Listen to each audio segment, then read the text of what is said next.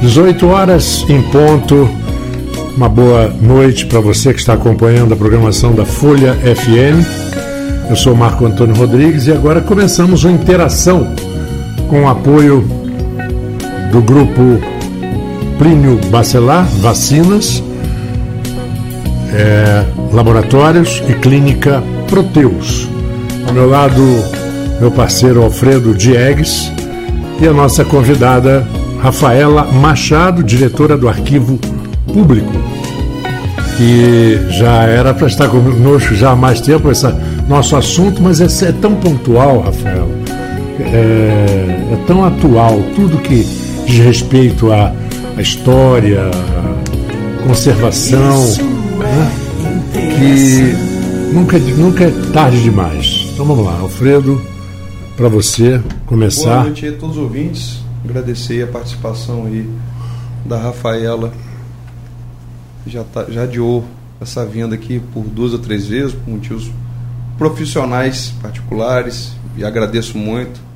Conhecimento é, muito profundo aqui da história da nossa cidade, da nossa região, embora eu sei que a Rafaela não é de Campos, mas conhece profundamente a nossa história e com certeza muito mais do que a grande parte da população eu acho que muita coisa que até acompanho muito a Rafaela, eu vejo que muita coisa que ela levanta teria que estar sendo apresentada dentro das escolas, para o campista realmente conhecer a sua história e dar valor mais, assim, a tudo que ele tem na sua terra, preservação histórica. Então hoje a gente, né, Marco Antônio, a gente vem conversando isso há muito tempo, de ter a Rafaela aqui é. falando da parte histórica, do que está faltando no município realmente para que isso seja realmente valorizado.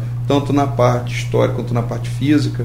Falar do centro, que é um assunto que a gente bate todo o programa aqui, da preservação uhum. do centro, da retomada do, do nosso centro histórico, e eu vejo que ela defende muito isso. O arquivo público, que vem sendo uma coisa muito discutida, inclusive no nosso programa na, nas últimas edições. Tivemos com o professor Carlão, com a Almi, com Edivar também lá atrás chegou a falar muito, inclusive na época, foi o primeiro programa que citou a Rafaela. Então agradecer uhum. você, Rafaela, pela participação no nosso programa. Vai dar as suas boas-vindas aí. Ó. Obrigada, gente. Obrigada pelo convite. É sempre um prazer poder falar sobre a história de Campos, da nossa região, que é uma riqueza, como você bem disse, deveria ser disciplina mais que obrigatória aí na. É, uhum. Está no currículo, mas ainda de fato não foi implantada, implementada. Então, espero a participação dos ouvintes, perguntas, o que tiver, estou aqui para isso. E já campista, porque agora eu tenho o título, tá, gente? Agora eu sou uma campista de verdade. Não, mas você quer, sabe o que, que eu ia falar? Um dos, um dos cinco maiores, considerado um dos cinco maiores artistas plásticos da Bahia, é um argentino, o Caribé, que viveu a vida toda, a arte toda dele na Bahia. Ninguém conhecia a Bahia no interior e sua, suas cores e uhum. formas mais do que o Caribé. É, participei da reunião, acho que há duas semanas atrás, na SIC. E lá tinham. Estava presente na, na, reunião o Mauro Silva, secretário de Desenvolvimento Econômico, Cláudio Valadares, uhum. até apresentando a parte do projeto que vem, um pré-projeto das melhorias que vem para o centro, o Hans Muilart, representando turismo. Todas essas secretarias elas, principalmente para o assunto do centro, elas só se completam se realmente tiver é, um, um resgate da parte histórica de Campos, do centro, principalmente do centro de Campos, e entendendo que o histórico hoje ele tem que ser preservado e preservado também o comércio central, as melhorias que precisam ser feitas no centro. Então, é, eles não dividem Hoje o, a preservação ela não divide. E aí eu falo até, eu participei de uma reunião também com o Copan. O Copan, ele não pode ser um órgão que só trava. Entendeu? É o, os avanços, o investimento. Eu tive a oportunidade de conversar. A gente tem que chegar num consenso para que a cidade, principalmente o centro, ele volte a andar com as próprias pernas, hum. porque ele vem perdendo muito. Vai chegar um momento que ele só vai ser histórico, porque não vai ter é. mais uma pessoa andando no centro da cidade. Eu até ia, ia mencionar com a Rafaela sobre tantas cidades do mundo, Rafaela, que chegaram a estar praticamente cidades fantasmas. Uhum. Eu vou citar Detroit, que eu conheci arrasada. Eu vou citar Miami Beach, South Beach, a parte sul, totalmente devastada e arrastada, e arrasada no final dos anos 80, início dos anos 90. É, a própria Barcelona, a região onde houve a Olimpíada, que foi totalmente é, no, na, no estado de Baltimore, nos Estados Unidos. Gente, é o mundo inteiro tem exemplos de resgate que as pessoas voltam ao centro. Porto Madeiro, na Argentina, né? você tem comércio, restaurante à noite, teatro, é, galeria de arte, e as pessoas começam a se movimentar. E vêm, às vezes, até morar. Essa história, o que, que você acha dessa história da, de, de rever a possibilidade. De, porque em São Paulo eles estão fazendo em algumas áreas, e aqueles prédios antigos que não tinham é, garagem, vaga de garagem, eles estão liberando. Porque muita gente hoje em São Paulo não tem carro, nem tem interesse em ter carro. Mas quer morar num apartamentinho de, de 40, 50 metros quadrados, porque fica próximo do metrô, no trabalho. E isso revigora toda a região. As regiões do Rio de Janeiro que, que tem um metrô em sua proximidade, muitos abrem mão de carro. É, o próprio Santo Cristo melhorou muito depois uhum. do da do Boulevard. É, e, e, daquele VLT. Uhum. Tanto a região central do Rio quanto você pegar ali bairro da Glória, é, Flamengo, o Largo do Machado, muita é. gente hoje abre mão de carro. É, lógico. O entorno ali do Arco Verde, Copacabana. Uhum. Você começou o programa de uma forma brilhante, que você falou, nosso tema é atual. A gente está falando aqui de história, mas a história que é do tempo atual. Muita gente acha que história é falar do passado. Não, não é. Quando pois não é, é exatamente. É. O, o, a gente precisa entender os efeitos da história nos dias de hoje. A gente precisa aprender a conviver com essa história nos dias de hoje. A história a gente faz todo dia, né? Exatamente. Para o futuro e aqui estamos vivendo né, os atos do passado. O, o centro ele tem um, um, valor que é difícil de mencionar do ponto de vista histórico, patrimonial. E eu acho que a gente tem que ter muita sensibilidade quando a gente conversa, por exemplo, sobre o Copan, sobre a necessidade que existe, é premente, de revitalizar o centro do ponto de vista comercial, porque o, sempre, o centro sempre viveu do comércio é, mas também do ponto de vista da preservação. Muitas pessoas acham que são assuntos que não se comunicam, quando na verdade deveriam caminhar juntos para o bem da nossa cidade. É, foi como você falou, tem pessoas que são atraídas pelo interesse patrimonial, pelo interesse histórico. Uhum. Eu, quando vou para o Rio, eu quero visitar restaurantes que estão em construções históricas, em palacetes, bares bacanas, o Cais do Oriente, que é ali na região central do Rio de Janeiro. É, aquele Largo da, Bra... da Largo da Brainha. Exatamente. Que é no tem, Santo Cristo, você né? tem muita coisa no Saúde Rio. ali. Eles, eles conseguiram pegar, um, pegar o jeito nisso e você vê no Rio de Janeiro hoje, eu sou apaixonada pelo Rio também, você vê essa revitalização e o que é o patrimônio histórico convivendo com o que é novo. Primeiro, todo mundo acha que o historiador sempre vai dizer que tudo que é antigo tem valor histórico, é um patrimônio. Não necessariamente. Não necessariamente. A gente tem que ter uma boa definição do que é patrimônio. A gente tem que ter um bom entendimento sobre isso. Mas a gente tem que entender também que patrimônio ele é mais do que uma edificação. Quando a gente fala sobre hábitos, costumes, convivência, quando o mercado municipal, mercado municipal por si só é uma construção. O mercado é mercado patrimônio pela rede de sociabilidade, pela cultura que existe ali dentro, ou seja, também pelos permissionários, pelos feirantes, pelas pessoas que convivem e, e acabam dando vida ao mercado municipal. Assim é com o centro, gente. Eu não tem um dia, Marco, que eu venho ao centro, e olha que eu estou em Campos desde 2006 não tem um dia que eu veja um centro que eu saia daqui sem fazer uma fotografia e postar. Eu sempre acho algo de bonito, mesmo em meio àquela fiação horrorosa. Eu que consigo tristeza, achar ainda bem que você falou isso. Um ângulo, a, gente, a gente bate nisso praticamente todo o programa. Eu consegui, aquela igreja que foi recentemente pintada. A do Carmo. Na, da, ali na 13 de maio. Do Carmo. Perto do calçadão. Isso. Outro dia eu saí daqui, estava começando a escurecer. Eu sou arquiteto formado, uhum. nunca exerci. Estudei até com Cláudio Valadares, fizemos vestibular uhum. juntos. Mas nunca exerci. Eu já entrei para o jornalismo no meio da faculdade, mas a, mas a, a arquitetura me atrai de uma, uma, certa forma, porque é natural, foi a primeira manifestação de, de profissão que eu teria. Uhum. Eu vi aquela, aquela iluminada, eu tentei, eu consegui tirar uma foto sem afiação. E mandei para uns amigos meus. Rapaz, onde é isso? Que coisa linda, que coisa maravilhosa. Aquela outra igreja lá na frente, na 13 de maio também, é linda. A de São Francisco. São Francisco. Uhum.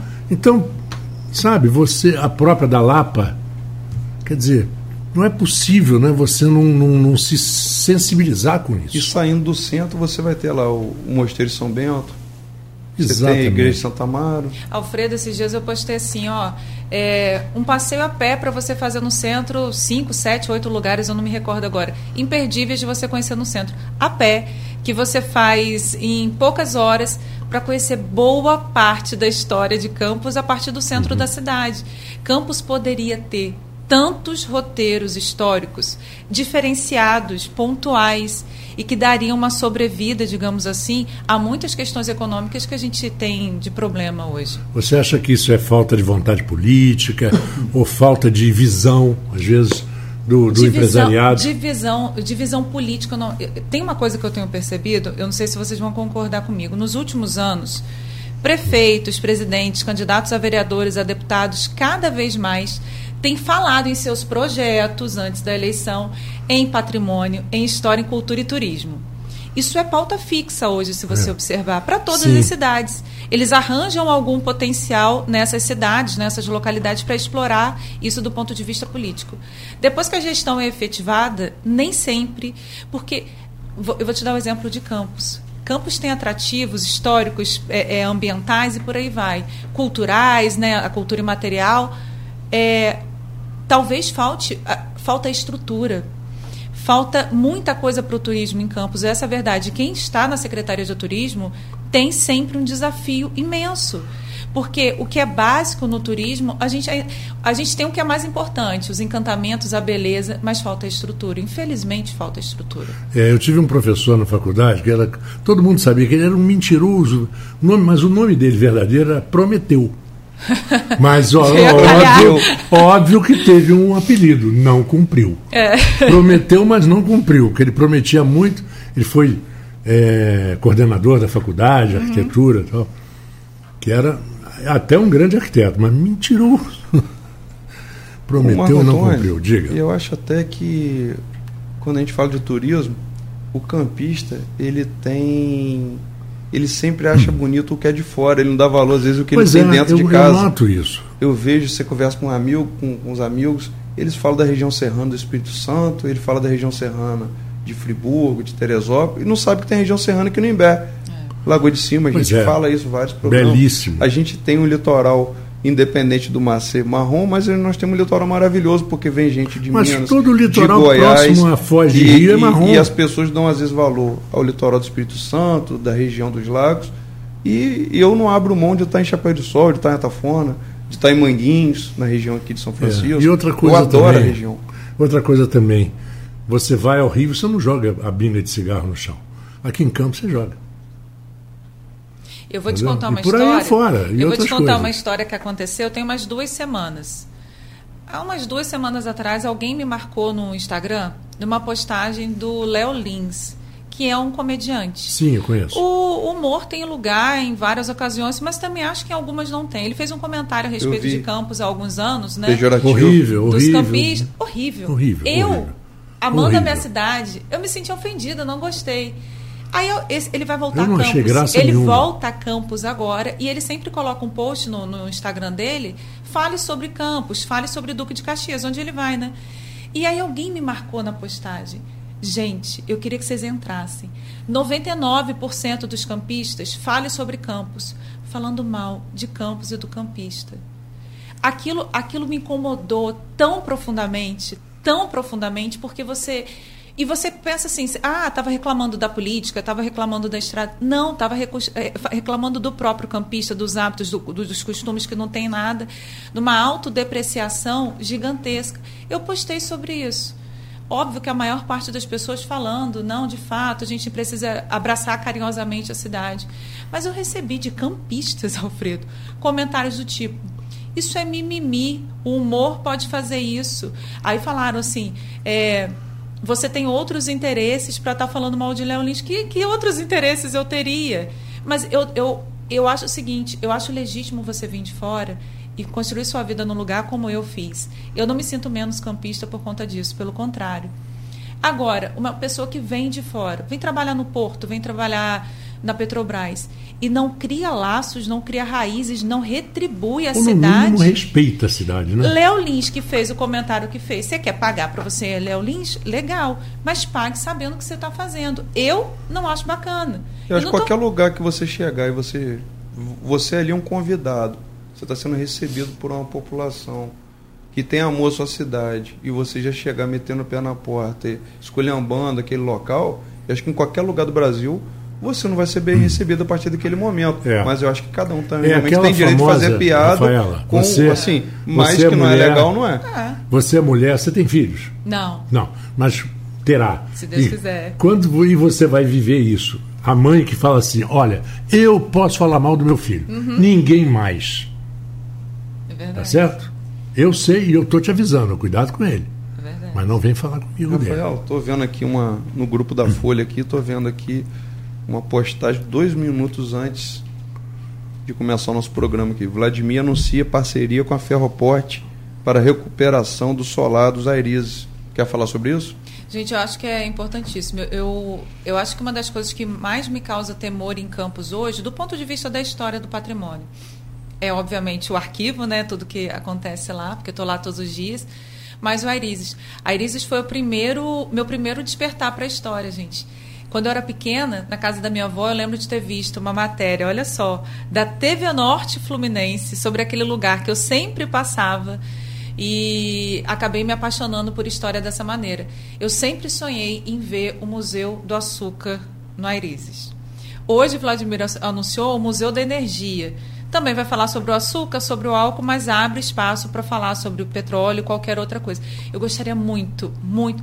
É, eu estudo açúcar na nossa região, como a nossa, a nossa economia, mas a nossa política, a nossa cultura, a nossa sociabilidade foi forjada, foi formada a partir do açúcar. Não que nós não tenhamos. Por exemplo, o comércio sempre foi, o setor de serviços sempre foi Isso fortíssimo. já foi o terceiro, o primeiro foi a pecuária. É, o primeiro foi a pecuária, mas você vê como o açúcar foi. Gente, olha, isso não é pouca coisa. Campos chegou a ser considerado o maior município açucareiro do Brasil, mais do que qualquer município de Pernambuco, do Rio de Janeiro ou de São Paulo. Daí a importância de ser a primeira Na cidade da guerra, América na Latina época, a da ter guerra, na época da guerra, então, quando cortaram os navios que não podiam vir, Uhum. meu Deus, Campos, o que forneceu de açúcar. Exatamente. E, e- então quando eu acho que a cidade merece um espaço para falar sobre isso, genuinamente sobre isso.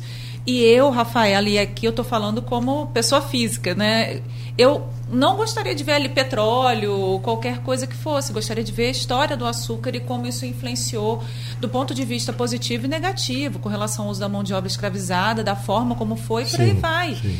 Mas a gente tem que lidar com as nossas próprias dores, né? E a gente não pode silenciar esse passado.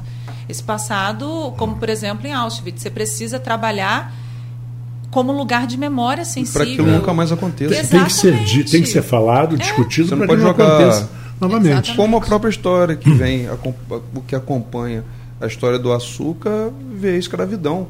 Que a gente não tem como apagar, mas a gente tem que, que dar o devido valor a tudo que foi feito, a mão de obra e que formou a nossa sociedade. E Tem os muita efeitos coisa. disso, né? Eu queria, nós estamos, são 18 horas e 19 minutos, a gente vai entrar num break daqui a pouquinho, mas tem um assunto que eu, eu gostaria de, de puxar um pouco da Rafaela. O, você fala do Copan, tem IFAM, Copan, Institutos de Patrimônio Históricos. Eu vi algumas vezes, são poucas, alguns exemplos, mas eu vi muitos prédios, muitas eh, construções que foram declaradas tombadas por interesse político, pura, pura e simplesmente por, e por rixa política. A mais famosa foi a casa da, da Matarazzo, da Maria Pia Matarazzo, que foi uma rixa que ela tinha com a prefeita de São Paulo, Maria, eh, não, Luiz Erundina, que queria transformar aquilo, pegar aquela casa para o PT para fazer a, a- o Museu do Trabalhador. E que, e que a casa não, não se encaixava, os três, quatro arquitetos de São Paulo, ela não se encaixava em nenhum item de Preservação. preservação. Aí você não acredita no sistema. Onde estão as regras do Copan, do IFAM, porque deve existir. Tem que existir. Não basta ter 200 anos. Na é verdade, às vezes o. Tem que ter valor histórico, realmente. O, o, o, se você já teve em São Paulo, na Avenida Paulista, tem um conjunto nacional, que é um shopping, um primeiro shopping grande na Avenida Paulista, que está tombado. Mas ele tem um valor histórico uhum. ali, naquele contexto todo. Nós vamos ao intervalo, voltamos já já com interação, hoje recebendo Rafaela Machado e sempre aqui o Alfredo Diegues. Vamos lá então. Isso é interação. Quando se pensa em exames laboratoriais, logo vem em nossa cabeça Laboratório Plínio Bacelar. Exames de rotina e os mais complexos, como exames de genética e biologia molecular, através do setor de Biomol. O Laboratório Plínio Bacelar acompanha a tendência mundial em exames laboratoriais, com o que há de mais moderno e tecnológico para garantir o melhor resultado, auxiliando a classe médica na prevenção, no diagnóstico e no tratamento dos pacientes. Laboratório Plínio Bacelar, compromisso com a qualidade desde 1942. A Proteus, moderna empresa especializada em medicina e segurança do trabalho, está preparada para atender e implantar as necessidades de saúde e segurança do trabalho e do e-social na sua empresa. Acesse proteusmedicinadotrabalho.com.br ou ligue 2725 0878 e conheça todas as soluções inteligentes que oferecemos. Proteus, qualidade reconhecida e certificada ISO 9001-2015.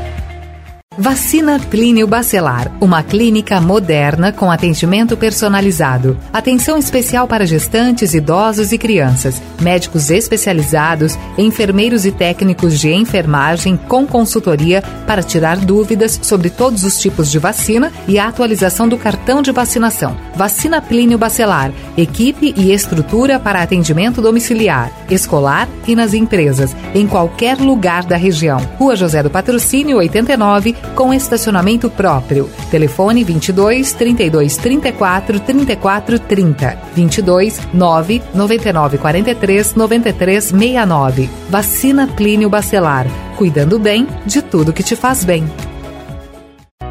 Baixe agora o aplicativo do laboratório Plínio Bacelar e acompanhe os resultados dos exames.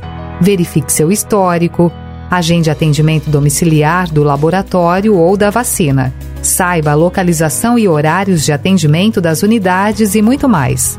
Na sua lojinha de aplicativos, basta digitar Laboratório Plínio Bacelar e baixar tanto para Android quanto iOS. Aplicativo do Laboratório Plínio Bacelar.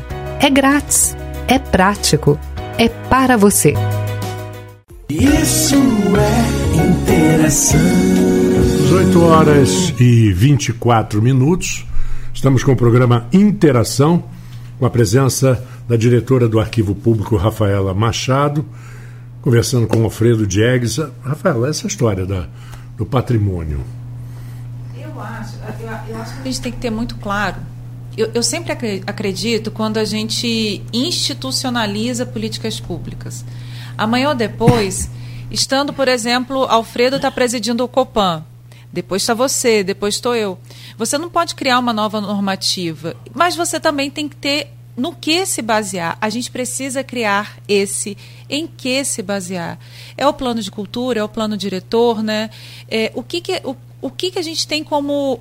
Qual é o bem daquele imóvel? Né? A gente está falando de imóvel. É um bem do ponto de vista da beleza arquitetônica, da importância histórica, da ocupação, da localização do arquiteto, enfim, do engenheiro. Então a gente tem que ter parâmetros muito bem estabelecidos. Eu, eu, eu sempre falo que a gente precisa de sensibilidade, como eu falei anteriormente, para essa questão. Porque o Alfredo tem razão quando ele fala que o centro precisa ser revitalizado. Mas essa revitalização pode conversar, deve conversar com essa beleza histórica que é o que vai atrair no centro, tenho certeza. E quando a gente tem esses parâmetros, por exemplo, conservação de fachada, onde vai botar fio, onde vai botar ar-condicionado, tudo isso, tudo isso tem que ser resultado é, de, um, de um plano muito bem estruturado e que dialogue principalmente com diferentes profissionais, com diferentes áreas. Não adianta você falar só com uma historiadora ou com um arquiteto. Você precisa também ouvir outros interesses. No nosso caso, o interesse das pessoas que estão estabelecidas com comércio ali. Né?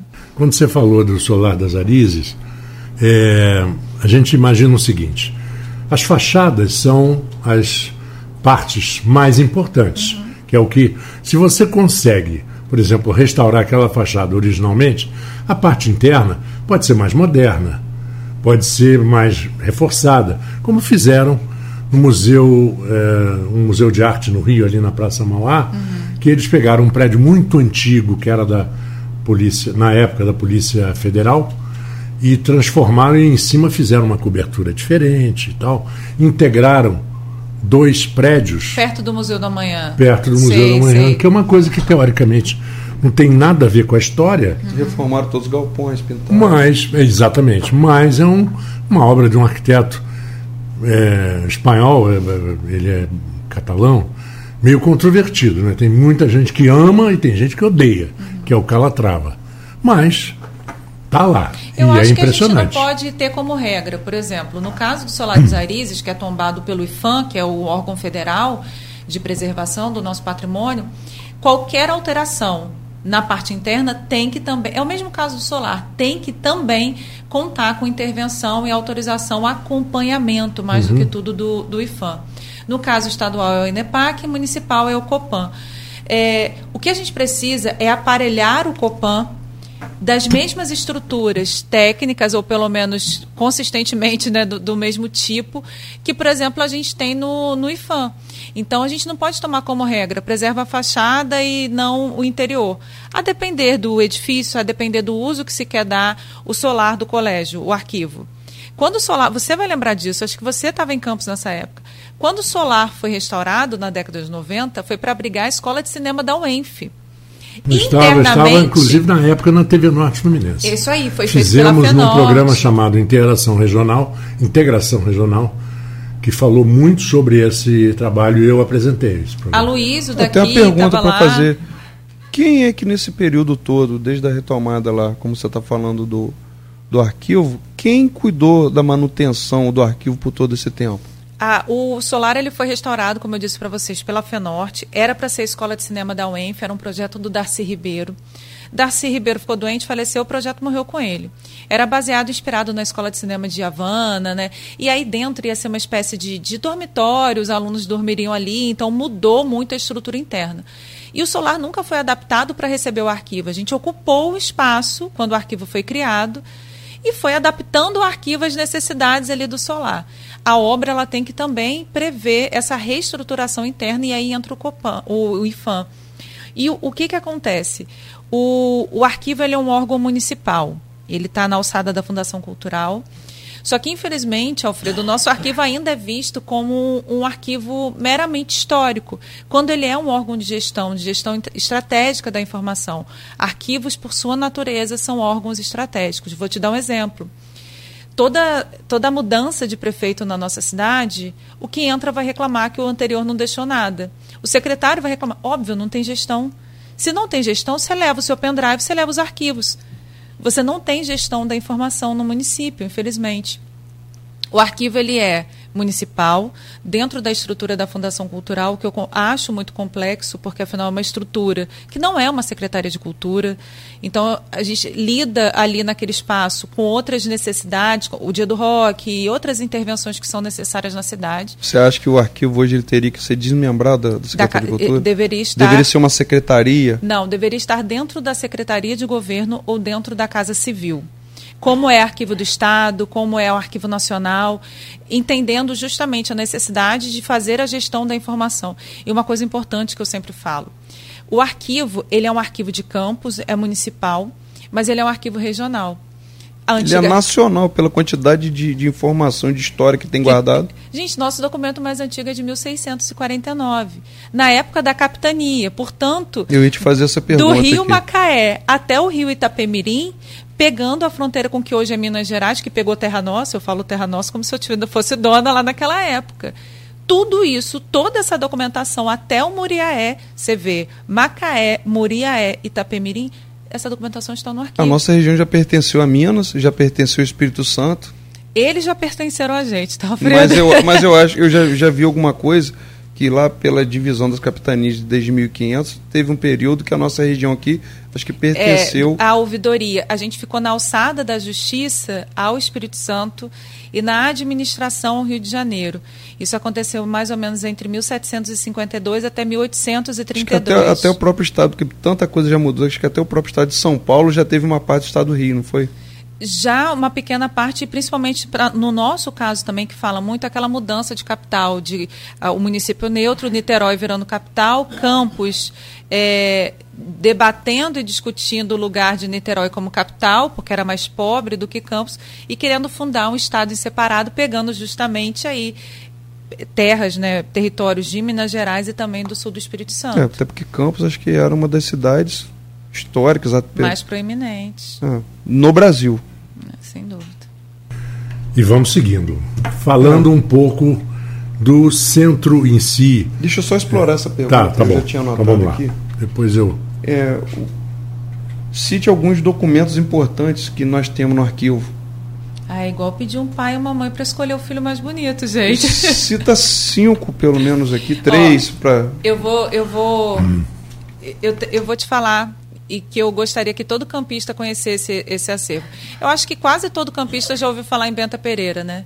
Eu cheguei a Campos em 2006 e aí eu pesquisei a história da cidade, a história de Benta Pereira, me apaixonei por Benta, queria fazer meu mestrado com ela. Mãe de Mariano Barreto. Mãe de Mariana Barreto. Fui procurar e comecei a trabalhar no arquivo em 2007, como estagiária ainda, e fui procurar a documentação de Benta Pereira. Não existia, nada. Nem inventário, nem testamento, nada. Teve uma época que eu passei no concurso da prefeitura, ali por volta de 2015, e tive que me ausentar do arquivo. Tive que assumir o concurso e sair da- do arquivo.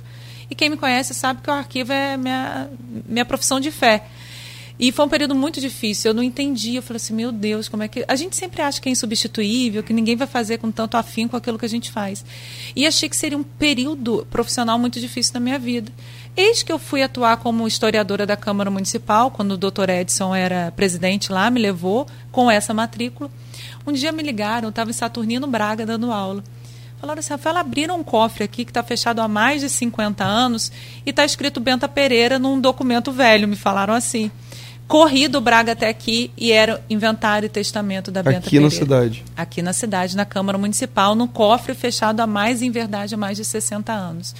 Então, hoje nós temos no arquivo. A Benta é o único caso em 15 anos que eu vi. Ela tem um inventário pós-morte, ela tem um testamento e ela tem um inventário que ela fez em vida. É o único caso de inventário em vida que eu já vi no acervo do arquivo. Então, a, a Benta Pereira é uma mulher que a história dela mereceria estar em todos os livros de história do país. E eu não estou falando isso com bairrismo, porque sou provinciana e estou trazendo para Campos.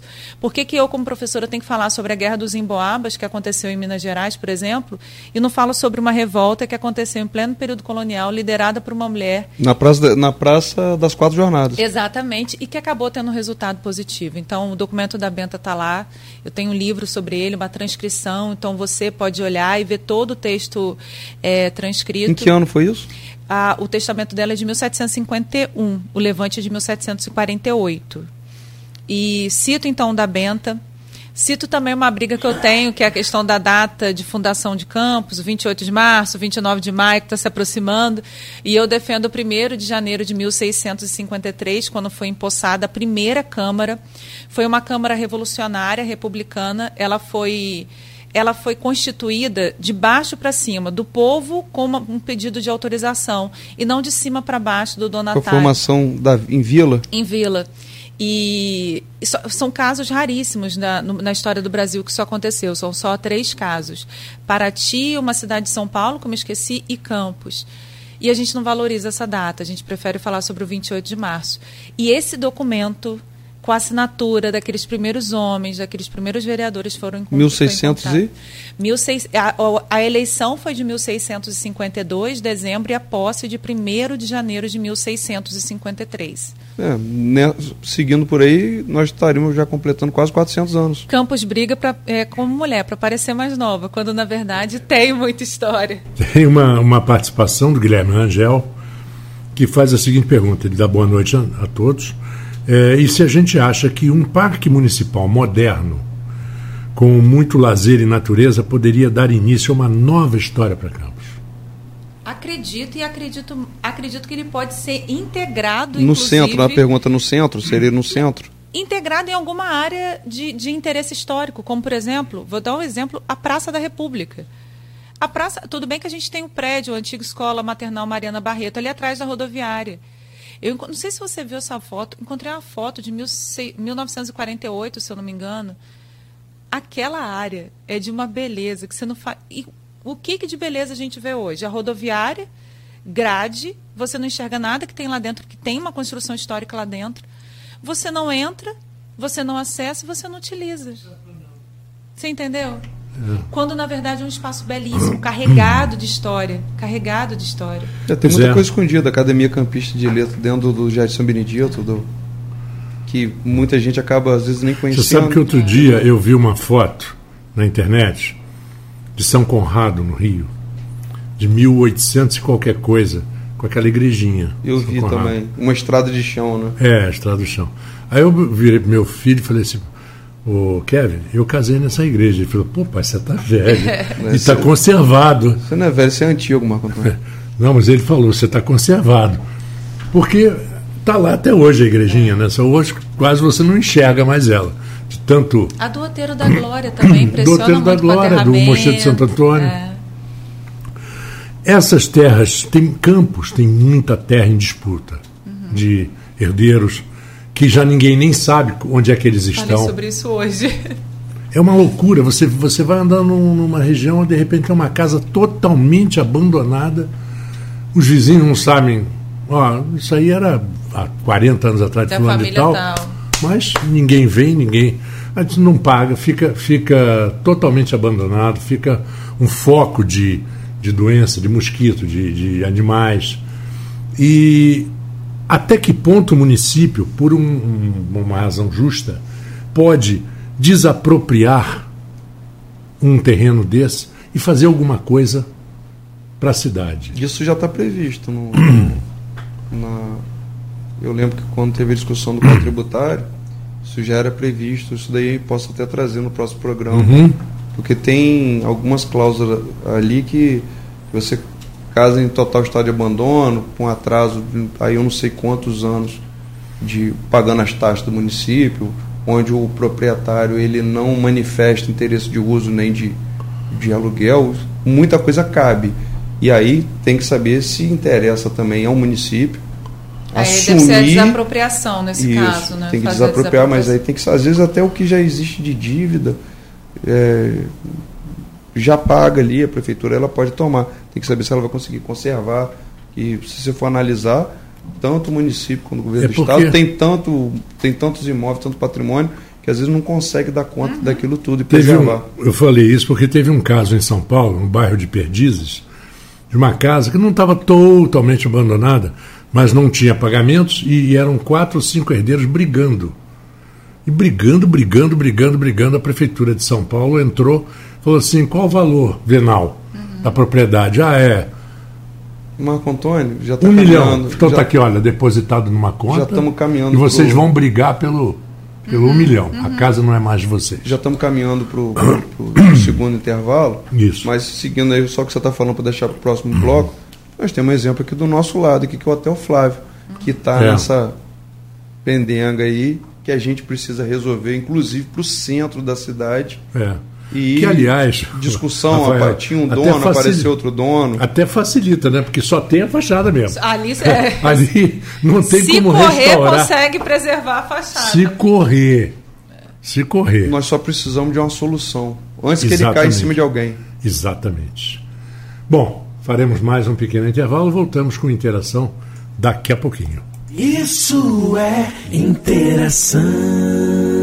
Quando se pensa em exames laboratoriais, logo vem em nossa cabeça Laboratório Plínio Bacelar. Exames de rotina e os mais complexos, como exames de genética e biologia molecular, através do setor de biomol. O Laboratório Plínio Bacelar acompanha a tendência mundial em exames laboratoriais, com o que há de mais moderno e tecnológico para garantir o melhor resultado, auxiliando a classe médica na prevenção, no diagnóstico e no tratamento dos pacientes. Laboratório Plínio Bacelar Compromisso com a qualidade desde 1942.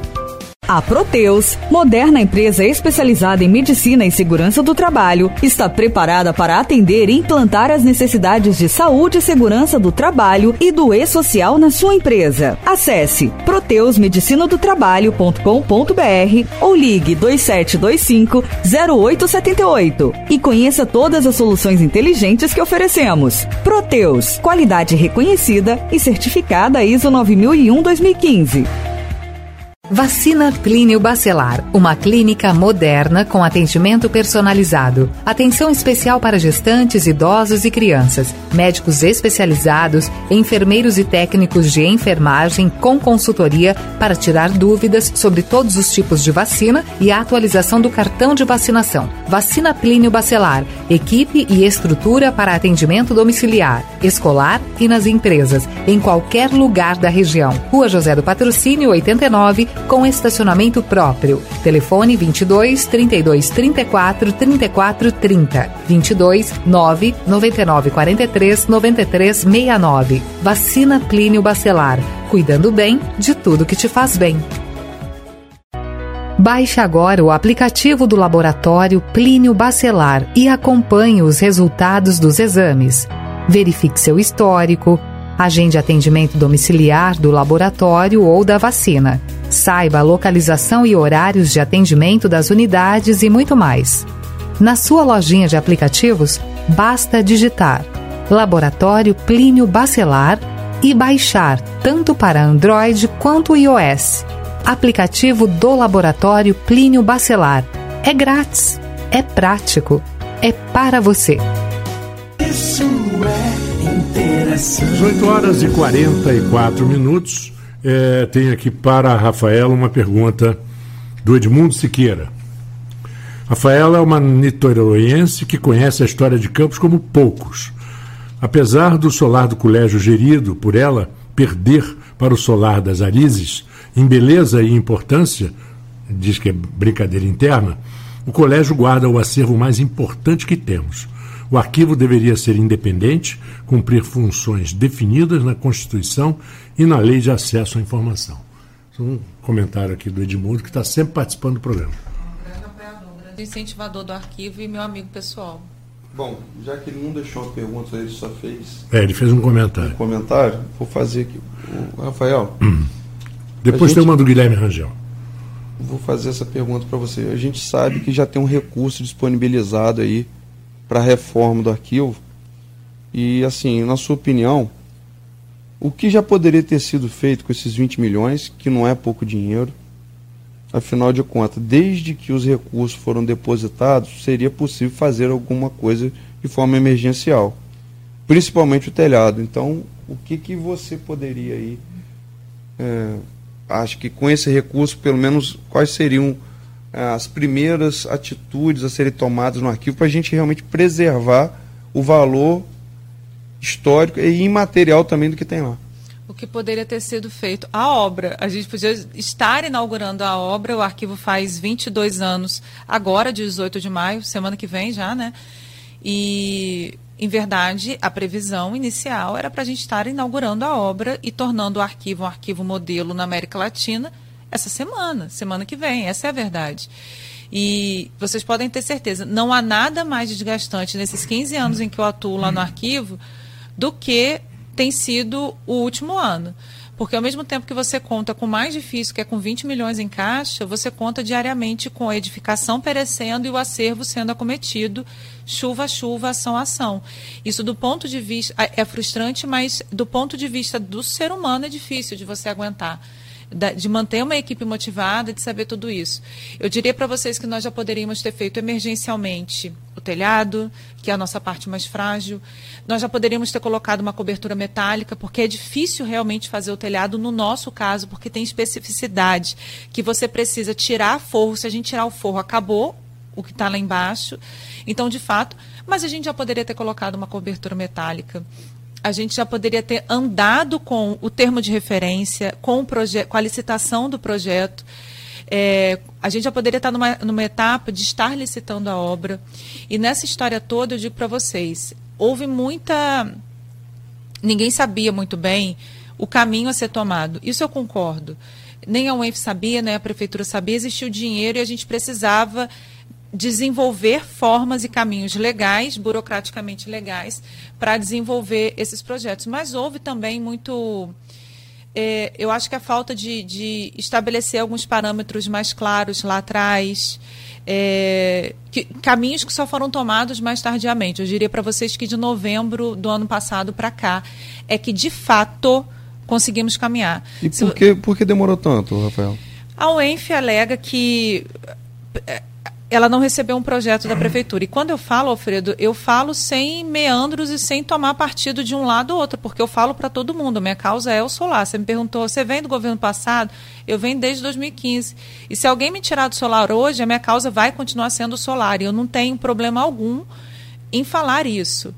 É, de fato, nós, do lado de cá da prefeitura, não havia um projeto, de fato, o projeto que, que havia autorizado pelo IFAM era um projeto de reforma emergencial do telhado. E depois nós vimos com o próprio IFAM, quando mudou a direção do IFAM, a, a, a, a, falta de normativa. A gente percebeu que tirar telha e ripa não resolvia nosso problema, pelo contrário, atrasaria o calendário de obras e, e deixaria todo o restante do arquivo exposto. E, então não existia um projeto consistente. A UENF queria licitar um, o, todo o processo, todo o encaminhamento, o que é legítimo, o que é correto. Eu sempre fui favorável à licitação, sempre. É, mas, ao mesmo tempo, ok, vamos licitar. Como nós vamos licitar? Então, quem vai para você licitar um projeto, você tem que elaborar um termo de referência. Não havia profissional na UENF e não havia profissional na prefeitura. Cláudio Valadares não consegue fazer tudo sozinho e nem tem as ferramentas necessárias, por exemplo, para fazer mapeamento do telhado, para termo de referência.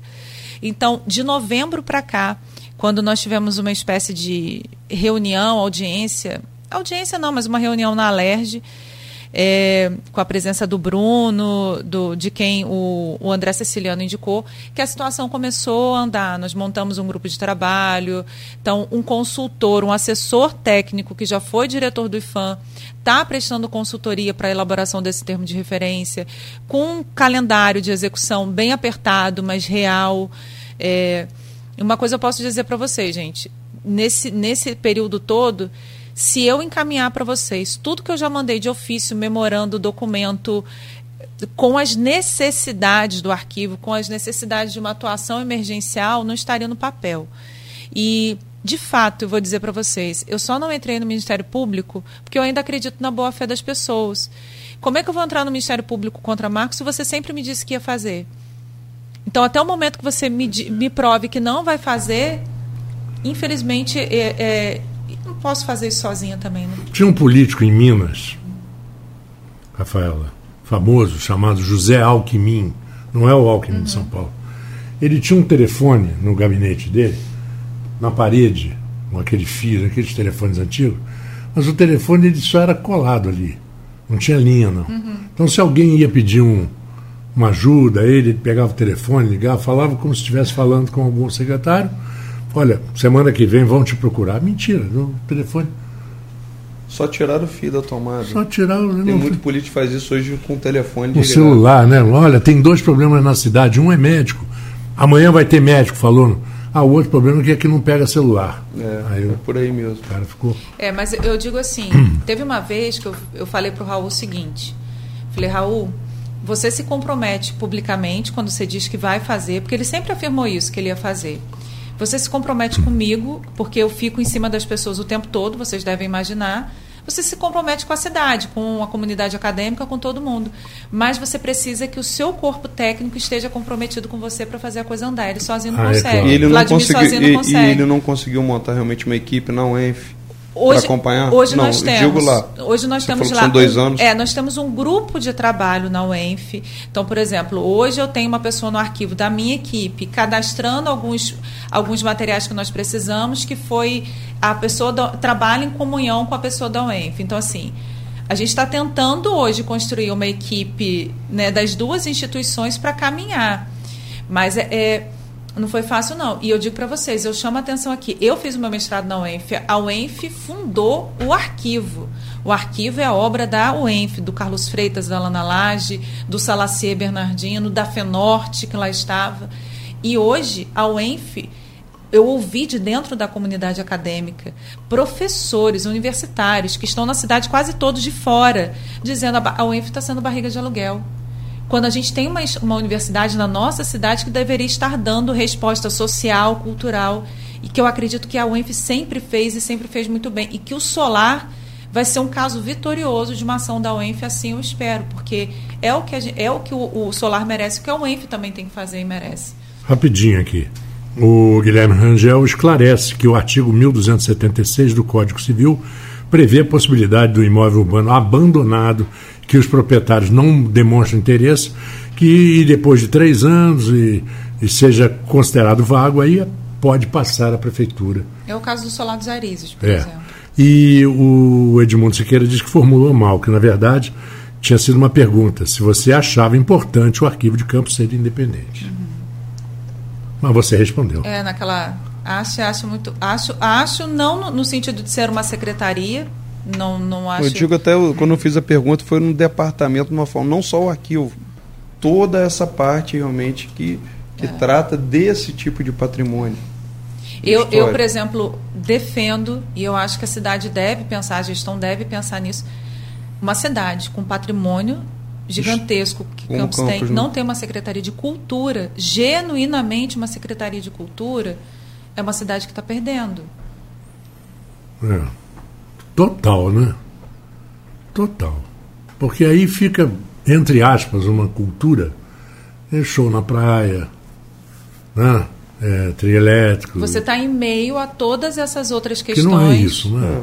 É, essa parte está mais para, como já foi um departamento ligado à parte de entre- entretenimento. Sim, mas chamam de cultura, né? É, e, a e essa parte, cultura, como a gente está falando aqui, história, ela realmente ela tem seu peso e ela vai andar É muito paralela sério. com tudo isso, tanto com a parte museu, de Muito evento, sério, pelo amor de com Deus. parte de turismo, tudo isso ele tem- anda paralelo e também. Quem não valoriza o seu passado tem, terá uma dificuldade muito grande de investir no futuro.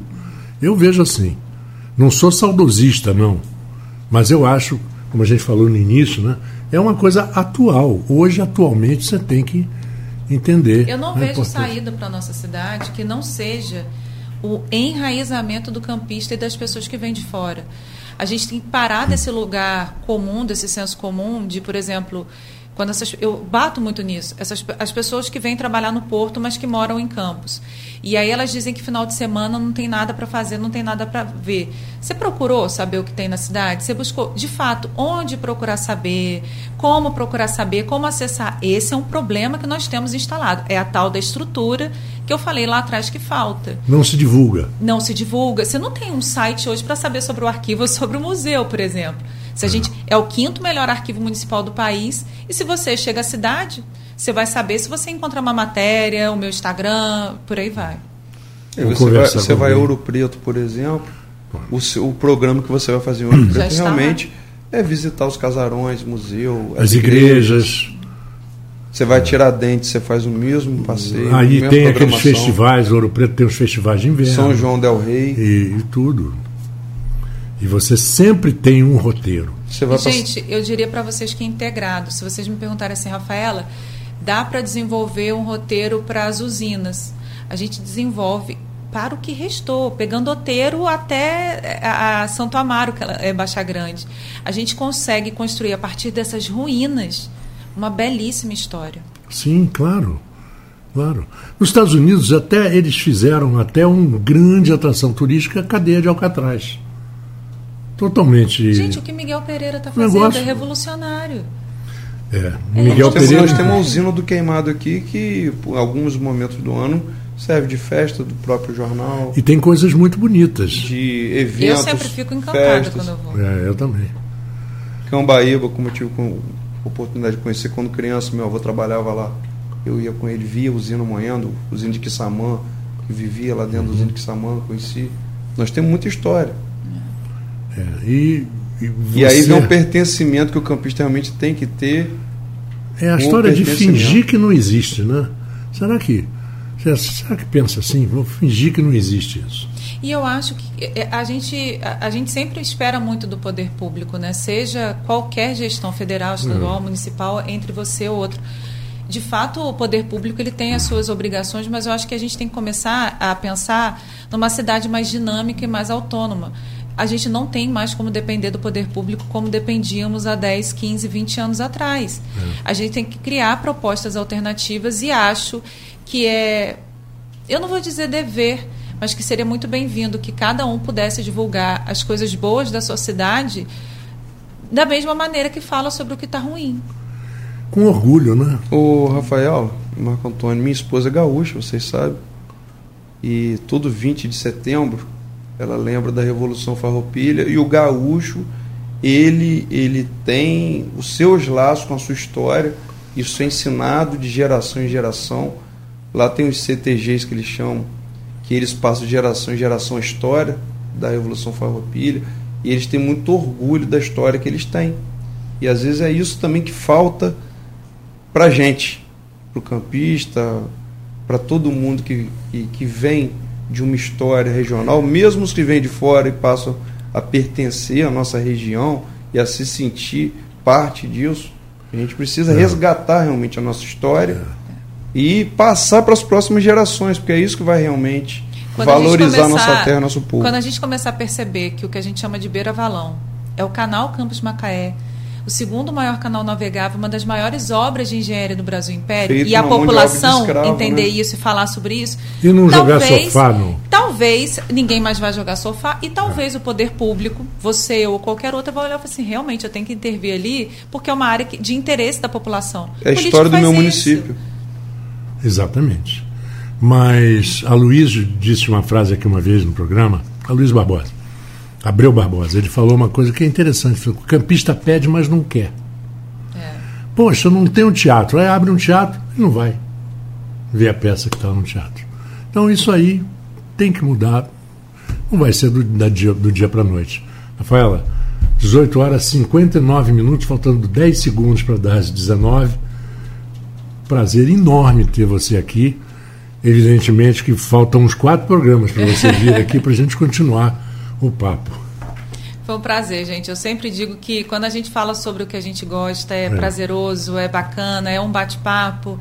Então, fico à disposição e convido todas as pessoas a conhecerem o arquivo, poderem saber um pouco mais sobre o que o arquivo faz. A gente tem Instagram, a gente tem Facebook, WhatsApp, e-mail. E agora em junho, provavelmente, a gente retome as visitações. A gente tem agendamento de pesquisa, pesquisador, né, um consulente. Mas a partir de junho também visitantes. Então, quer conhecer a história da sua cidade, da Baixada Campista, do processo de colonização e ocupação de campos, o arquivo é o lugar e está lá para isso. Pois é, Alfredo, obrigado. Boa noite. Já estamos os até com a nossa musiquinha ao fundo aqui. Boa noite a todos. Obrigado aí acompanhar nosso programa mais uma terça-feira. Exatamente. Então, nós estaremos de volta na próxima terça-feira com o Interação, o oferecimento Laboratórios Plínio Bacelar, Vacinas Plínio Bacelar e Clínica Proteus. Teremos apoio novo também a partir da semana que vem, novos apoiadores. Muito obrigado a todos os ouvintes que estiveram comigo até aqui, todos muito tristes com a morte da Rita mas lembrando que no sábado a gente vai fazer uma homenagem muito bonita a ela. Um abraço a todos e até amanhã.